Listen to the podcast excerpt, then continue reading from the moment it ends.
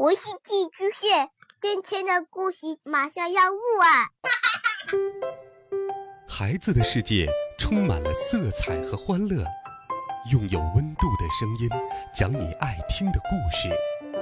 白羊叔叔和大明的晚安故事。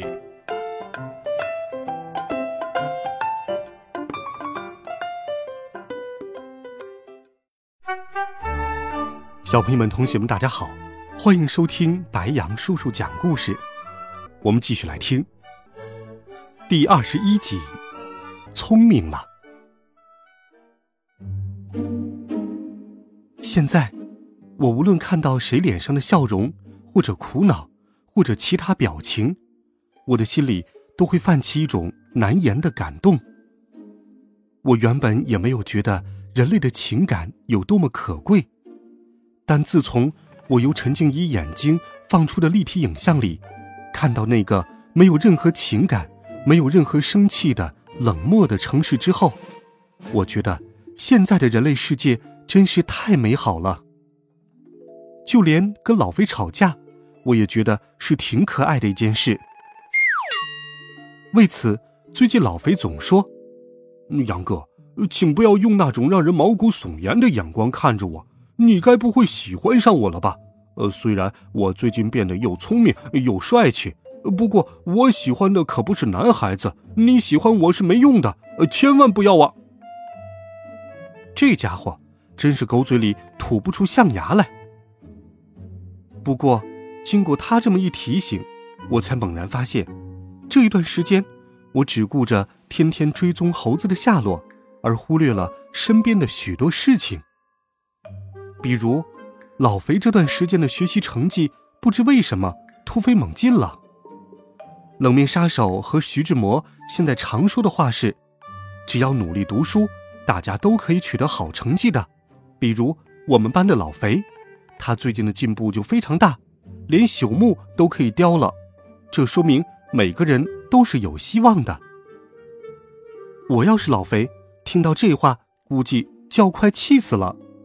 这句话的潜台词是：你们看，我老肥是根朽木，连我这样的朽木学生都有药可救，你们肯定不会无药可医的。不过，老肥却是一副得意洋洋、不可一世的样子。于是，我开始认真的观察老肥。我发现，老肥这个人最近发生了翻天覆地的变化。原本他最不喜欢、最不擅长的事情。比如读书、做作业什么的，现在竟然成了他的最爱，并且他还玩得得心应手。而原本他最喜欢的事情，比如玩电子游戏、购买最新式的玩具之类的事情，他却完全不感兴趣了。虽然我们看同学不能从门缝里看人，把人看扁了，但我可以跟你打赌，老肥。绝对不是那种有自制力的人。如果他是，他早就成为班级的第一名了。渐渐的，我发现，发生变化的人不仅仅是老肥，周围的许多同学都在变。那些调皮捣蛋的学生，那些是上学如孙悟空戴紧箍咒的学生，那些上课做小动作的学生，一个个都变了，变得文静。变得沉默，变得守规矩，变得爱读书，变得不爱玩了。足球场上，现在只剩下要学体育的学生在踢足球了，并且他们每个人的球技都进步神速。看他们踢球，简直不像是看小学生踢球，倒像是在看欧洲杯、世界杯似的。我把我的发现告诉了爸爸。和陈静一，爸爸说：“难道他们都喝了超人药水？他们是从哪里弄到的呢？”陈静一说：“杨哥，你去问清楚这件事情的来龙去脉。”我问：“为什么是我呀？”爸爸和陈静一一起瞪了我一眼。好吧，我只好乖乖的去了。路上，我心里嘀咕着。唯女子与小人难养也，哈哈！还真的是一个女子，还有一个是小人儿呀。这天放学后，我朝老肥招了招手，老肥走过来问我：“嗯，干什么？我着急回家做作业呢。”我说：“老肥，你最近的表现让人刮目相看，瞠目结舌，目瞪口呆。”老肥问道：“嗯，什么意思？你是说我的学习不应该这么好吗？”我连忙摇头：“当然不是，我对你的敬仰就像滔滔江水，连绵不绝。”老肥冲我咧嘴笑了一下，嘿嘿。我问：“你最近进步这么大，是不是喝了什么药？”老肥狐疑的盯着我，反问道：“你干什么？莫非你想探听我的秘密？”我用很诚恳的目光看着他，说道：“帮帮忙吧，兄弟，我也只是想像你那样进步一点点。”老肥却说：“嗯，算了吧，你们家穷的连裤子都快穿不起了，不可能买得起它。”我好奇的问：“买得起什么？”老肥神秘的说：“嗯，告诉你也无妨，这种宝贝叫神仙水。”真相大白了，他果然喝了超人药水才变成现在的样子。我敢打保票，老肥所说的神仙水就是爸爸发明的。超人药水？难道是猴子偷走了老爸的超人药水，并研究出了配方，然后用它来谋取暴利？我追问道：“是谁卖给你的？”老肥说：“这你就不用问太清楚了。我说过这药水很贵的，你买不起。”我说：“你不会这么小气吧？连说说都不肯？”老肥说。嗯，好吧，告诉你也无妨，是一个秃顶、脑袋四周只剩一圈毛的老头卖给我的。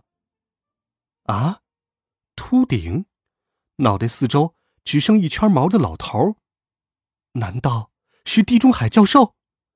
难道我们错怪猴子了？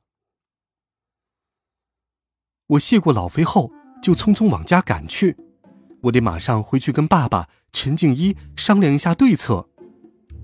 回到家后，我告诉爸爸，老肥会变聪明，是因为他喝了一种叫神仙水的药水。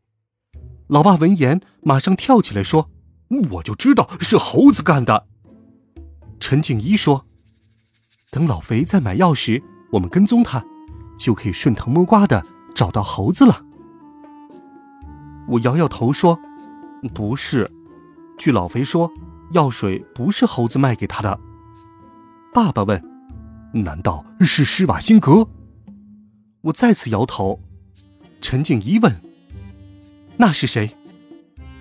我对爸爸说：“是地中海教授。”爸爸说：“什么？怎么又是这个家伙？难道他剽窃我的论文还不够，又盗窃了我的超人药水？真是太卑鄙了！”陈静一问：“地中海教授是谁？”我把地中海教授的事情跟他说了一遍，陈静一摇头说道：“不会吧？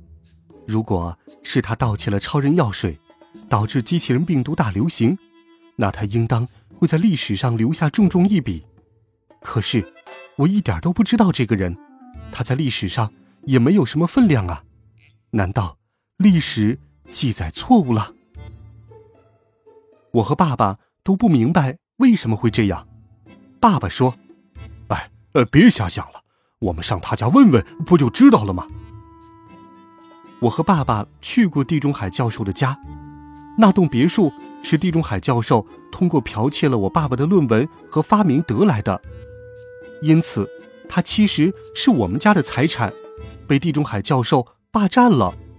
我和爸爸都对他恨得牙痒痒。好了，孩子们，这一集好听的故事，白羊叔叔就给你讲到这里。希望你能够喜欢。温暖讲述，为爱发声。每天，白羊叔叔讲故事都会陪伴在你的身旁。也欢迎你把白羊叔叔讲故事分享给更多的好朋友。我们明天见，晚安，好梦。